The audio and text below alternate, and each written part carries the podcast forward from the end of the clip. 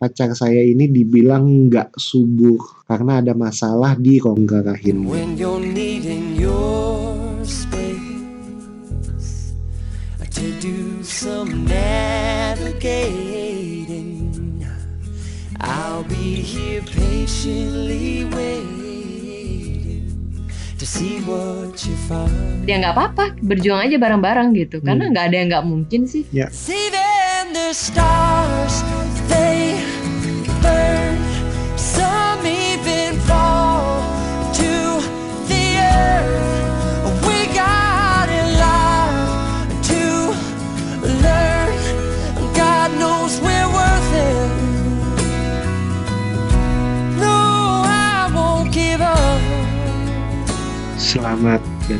kembali jumpa lagi di podcast kita.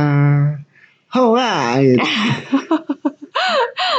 suka ngakak kalau kedengar kamu gitu Ya kita lanjut ke cerita yang kita mau bahas hari ini ya Beb. iya Aku agak eh, Apa nih? apa ya terbawa perasaan sih kalau kasus yang seperti ini karena buat aku aku ambil posisi dari dua sudut pandang gitu loh. Dari posisi si laki-lakinya dan dari posisi si wanitanya. Jadi Hmm, selalu terbawa perasaan. Dan apakah kasus itu? Apa tuh? Kamu deh kali ini yang bacain. Ya karena emang ini dari kasus cowok ya. Iya cowok. Karena ini aku ambil karena dua kasus sebelumnya itu selalu kasus perempuan.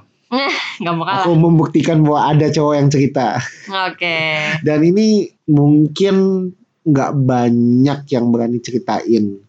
Tapi ketika kalian mau cerita ini salut banget sih. Thank you buat yang mau cerita. Dan gue yakin nggak cuma satu dua orang yang hadapin ini sih. Apalagi di usia muda. Mm-mm, jadi let's talk about this. Mm-mm.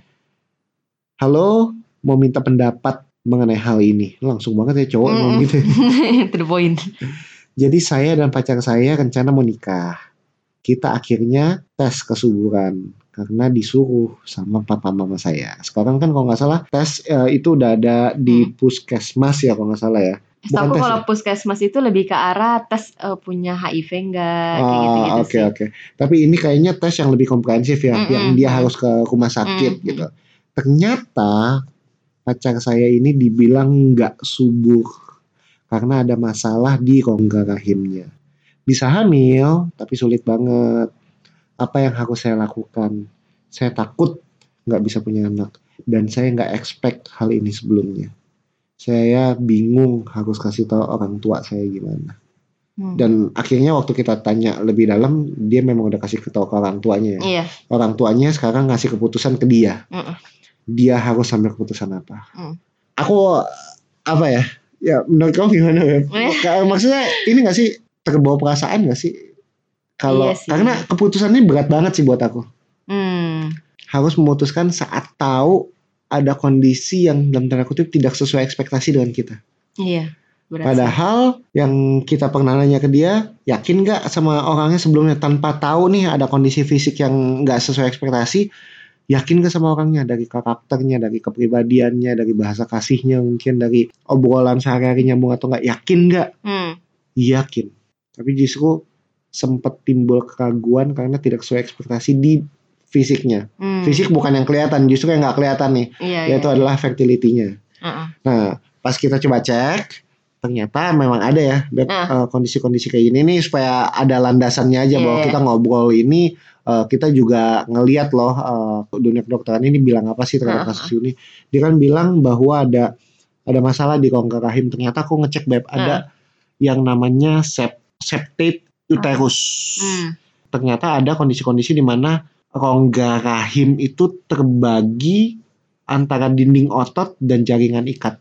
Jadi eh, ya mungkin susah digambarin. Iya. Jadi silahkan di Google sendiri sep, septate S E P T A T E septate eh, uterus. Hmm. Nah, itu ada gambarnya tuh bahwa eh, rongga rahim yang umum sama rongga rahim yang memang terbagi dua antara jaringan ikat dan dinding otot. Nah, ternyata memang secara kedokteran itu wanita pemilik septate uterus itu beresiko mengalami keguguran hingga 25 sampai 47 persen beb. Oh, gitu. Makanya valid nih waktu dia bilang bisa hamil tapi sulit banget Hmm. karena kemungkinan kegugurannya itu hampir 50 persen. Hmm.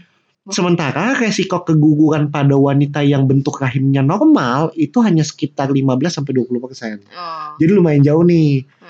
Tapi wanita normal ternyata Hmm. yang seperti kita pelajari itu juga ada resiko keguguran. Iya. Tapi 15 sampai 20 persen. Sedangkan si septet uterus ini 27 persen. Eh sorry 25 persen sampai 47 persen. Hmm, hmm, hmm. Jadi kemungkinannya besar. Hmm. Dan banyak banget kan penyebab infertilitas eh, dalam seseorang. Tapi kalau dari eh, segi wanita sendiri yang seperti kita pernah bahas juga Beb obrolin kan ada beberapa ya ada gangguan ovulasi, ada gangguan tiroid gitu, Hmm. ada yang sekarang lagi cukup ngetren banget di PCOS, PCOS. ya PCOS Ah. polycystic ovarian syndrome Hah. yang susah indung telurnya itu susah banget memproduksi sel telur. Jadi kan sebenarnya ada aja banyak banget kondisi-kondisi terutama di wanita maupun pria itu yang menyebabkan susah untuk hmm. punya anak. Bisa tapi susah banget. Nah, dia harus apa? Iya. Kalau kamu jadi dia gimana tuh? Ah, Ini balik ke pribadi masing-masing ya, bukan mm-mm. kita berusaha nasihatin ini. Coba kalau kamu gimana? Tapi kalau dari value-nya aku sih hasil tes itu hanya untuk mengetahui, Hmm. bukan untuk menjadi landasan dalam pengambilan keputusan. Hmm. karena aku yakin betul nih sama kamunya dulu dibanding aku yakin sama kamu kalau kalau Hmm. hasil tesnya bagus kalau Hmm. ternyata eh, kamu eh, subur dan lain sebagainya harusnya dalam dalam memutuskan pernikahan itu bukan aku akan menikahi kamu kalau tapi Hmm. aku akan menikahi kamu walaupun Hmm. Itu menurut aku adalah keputusan dewasa yang harusnya seseorang itu perlu bisa ambil ketika dia mau memutuskan untuk menikah sama partnernya. Karena kalau memutuskan aku akan menikah kamu eh, dengan kamu jika atau kalau itu bersyarat banget. Hmm. Jadi buat aku ya, Iya, buat iya, aku. iya. J- Jadi aku lebih memutuskan menikah itu walaupun Walaupun ternyata hasilnya nggak terlalu bagus, Hmm. walaupun ternyata ada uh, sakit tertentu Iya. gitu dan lain sebagainya. Buat aku sih harusnya kita udah udah bisa seterbuka itu Hmm. dan ngobrolin itu waktu hasilnya keluar. Hmm. Kalau dari sudut pandang kamu gimana, Beb? Seandainya aku yang begitu Hmm, atau pasangan aku? Hmm, Pak pasangan, pasangan. Pasangan. Hmm. Kalau aku sih kayaknya akan tetap lanjut sih kalau emang akunya udah yakin. Karena tujuan aku menikah bukan buat punya anak doang. Hmm. Kayaknya kita pernah ngomongin ya Beb ya. Hmm. Maksudnya kalau seandainya pun kita nggak bisa Di punya kamu, anak, Hmm, iya. hmm, hmm. Kamu masih mau tetap jalan gak sama aku gitu. Itu bahkan kita obrolin waktu kita pacaran ya. Mm-mm. Nah jawabannya sih iya, karena emang tujuan kita menikah, tujuan utamanya bukan punya anak. Tapi kalau Hmm. emang dikaruniai anak ya sangat dengan senang hati ya kita Hmm, bersyukur banget Hmm, gitu. Hmm, Ya udah nggak apa-apa. Toh itu masih bisa diperjuangkan gitu. hmm. Kalau menurut aku sih sakit yang dia ceritain ini tadi kamu Septet itu terus. itu masih bisa diperjuangkan meskipun agak sulit ya nggak apa-apa berjuang aja bareng-bareng gitu karena Hmm. nggak ada yang nggak mungkin sih Bayangin gak sih saat kita terima informasi bahwa pasangan kita ada eh, hal di luar ekspektasi kita Mm-mm. dan berdasarkan informasi itu kemudian kita mengambil keputusan besar Mm. untuk tidak eh, bersama-sama dengan dia Mm. rasa kaget sakit hati bingung kecewa itu double gak sih iya sih karena pas dia dapat informasi itu kan juga si cewek ini juga pasti kan akan kaget banget nih oh Iya. ternyata gue punya ngerasa kondisi ini. bersalah ya ngerasa bersalah Hmm. gitu dan tiba-tiba karena gue punya ini terus lo mutusin gue atau nggak Mm-mm. jadi sama gue Mm-mm. itu akan sakit sih sakit banget sih. kejam apa yang kita coba bahas adalah memastikan baliki lagi ke tujuan kamu yakin sama pasangan kamu sampai kamu mau menikah sama dia tuh apa Mm-mm. balik lagi ke situ Mm-mm. karena masalah fisik eh, atau tentang kesuburan dan lain sebagainya itu zaman sekarang tuh udah banyak caranya Mm-mm. selama mau diperjuangkan bersama Iya. gitu. setuju sih kalau dari ceweknya ya kalau aku ngebayangin sih kalau tiba-tiba Hmm. aku dapat kabar begitu ya Hmm, sedih sih pasti ngerasanya pasti sih. Kayaknya aku lebih bisa menerima pasangan aku yang begitu dibanding aku sendiri yang begitu Hmm. karena kalau kayak gitu kesannya aduh ini gara-gara gue Ya, ya ya, gara-gara gue gara-gara gue gitu tapi kalau pasangan kita yang kena difonis begitu ya aku masih lebih bisa terima sih. Hmm. Harusnya yang yang perlu si cowok ini perhatiin bukan diri dia sih buat aku. Hmm. Lu harus perhatiin pasangan lu justru. Hmm. Jadi kayak gimana ya perasaan pasangan gua gitu. Jangan egois mikirin kayak gila gue putus apa enggak ya gitu. Kayaknya Hmm. terlalu egois aja sih untuk mikirin diri sendiri. Soalnya yang punya sakit ini kan ceweknya gitu kan. Hmm. Dia yang lebih berat jadi ya cobalah untuk disupport gitu sih. Ya diuji sih sebenarnya komitmen kita tuh sebatas apa sih sejauh ini pacaran gitu. Terakhir karena aku waktu ngobrol sama si cowok ini adalah pertanyaan harusnya bukan kenapa, Hmm. tapi kenapa enggak, Kenapa enggak? ya kan? Heeh. Jadi itu yang aku pengen dia mikir sih. Terlepas dari apa pun keputusannya dia, aku sampai sekarang juga nggak tahu. Tapi pertanyaan yang seharusnya ditanyakan adalah ya kenapa enggak? Apa sih alasan sampai bilang enggak?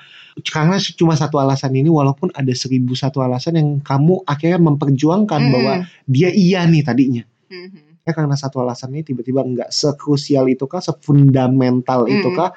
Kalau ternyata iya sekrusial itu dan sefundamental itu, ya silahkan silahkan diputuskan apa yang terbaik buat dirimu Hmm. gitu. Cuma kalau dari kita berdasarkan semua pengalamannya kita adalah ya balik lagi ke tujuan. Kalau emang tahu tujuan menikah eh, dan kenapa pilih orang ini sudah sefirm itu, sudah seyakin itu, ya harusnya informasi itu adalah informasi tambahan. Jadi Mhm. mengatur strategi ketika kalian sudah menikah itu kalian bisa melakukan apa ke depannya. Iya. Ya jadi sebenarnya kalau tes kesuburan ini sebenarnya penting sih untuk dilakuin Hmm. sebelum menikah ya. Kita kebetulan waktu itu nggak melakukan itu Nggak sih. melakukan. Ah. Eh, tapi sebenarnya yang kita dengar dari mentor kita itu juga Beb, Hmm. mentor eh, hubungan kita, dia sih sangat menyarankan waktu itu karena kita nggak terlalu punya banyak budget. Iya. eh, dia bilang kenapa sangat disarankan ah, bukan hanya untuk mengetahui seberapa fertil atau seberapa subur satu sama lain, tapi dalam tanda kutip ada virus atau cacat bawaan nggak yang dibawa dalam DNA kita masing-masing Iya. supaya bisa mempersiapkan diri. Hmm. Eh, itu kan strategi kan, Hmm. strategi yang dihadapi. Kalau emang ternyata itu penting banget atau fondasi banget, fundamental banget bahwa kayak kita nggak bisa bareng. Nah itu kalau itu fundamental ya silahkan diambil keputusannya Mhm. gitu. Cuma kalau emang ternyata tahu itu dan bisa diobrolin bareng dan dilakukan strategi bersama untuk ke depannya seperti apa, itu kan jauh lebih baik. Itu yang kata mentor kita Hmm. bilang bahwa tes pernikah itu pentingnya untuk Hmm. ke sana untuk tahu Untuk prepare. prepare bukan cuma sekedar tahu fertil atau enggak dan kemudian ya udah gue sama lo atau enggak nih karena gue tahu lo fertil atau enggak gitu Mhm. Ya, lebih ke arah situ sih dan kita setuju walaupun kita nggak ngelakuinnya maaf Iya. kita nggak walk the talk bukan karena kita nggak mau tapi nggak bisa Gak ada budget waktu itu ya. nggak ada budget gitu. Iya, berarti tujuannya sebenarnya tes kesuburan ini bukan untuk gue putus apa enggak nih, tapi Hmm. lebih ke arah prepare Ya. gimana ke depannya apa aja yang bisa gue lakukan untuk misalnya mau cepat hamil kayak gitu, Hmm. apa aja yang bisa dilakukan untuk cepat hamil kayak gitu sih untuk lebih ke arah prepare bukan untuk putus gitu.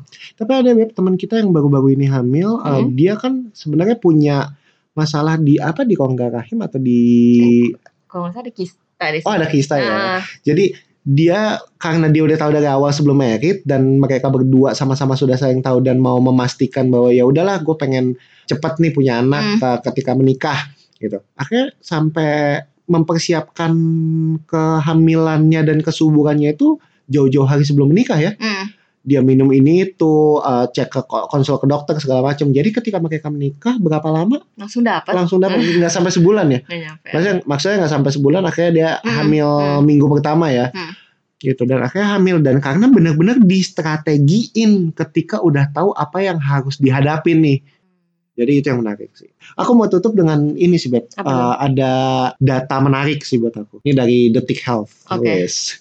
Dia bilang bahwa dari 100% orang-orang yang mengetahui hasil tesnya buruk dalam tanda kutip, apa yang mereka lakukan atau apa yang mereka putuskan. Hmm. Ternyata 59,3% memilih tetap melanjutkan pernikahan. Oh, Wow, ternyata lebih dari setengahnya, Beb. iya. 15,4% bilang batal. Oh, 6,6% bilang pernikahannya ditunda dan 18,7% merasa ragu-ragu. Artinya sebagian besar orang-orang yang pernah dapat berita atau informasi yang tidak sesuai ekspektasi, sebagian besar itu tetap memutuskan untuk Nikah. melangkah maju Mm-mm. ke depan. Hmm. Artinya justru orang-orang yang ini tuh banyak Hmm. dan buat teman-teman yang ngerasa bahwa uh, pernah takut justru melakukan tes pernikahan nanti hasilnya gimana dan lain sebagainya ya survei menunjukkan sebagian besar tetap lanjut nikah sih tinggal strateginya gimana ke depannya Oke. wow Bagus juga sih risetnya. hopefully nggak takut tes pranikah ya kalau ada budget so please do uh, tes pranikah karena itu penting banget untuk mengerti diri sendiri dan pasangan kita dan menentukan ke depannya strategi kita ke depannya seperti apa Iya, betul. Oke? Dan buat yang sedang mengalaminya tetap semangat dan berpikir jernih aja sih. Iya. Oke, itu aja. Iya. See you on the next podcast. Bye bye.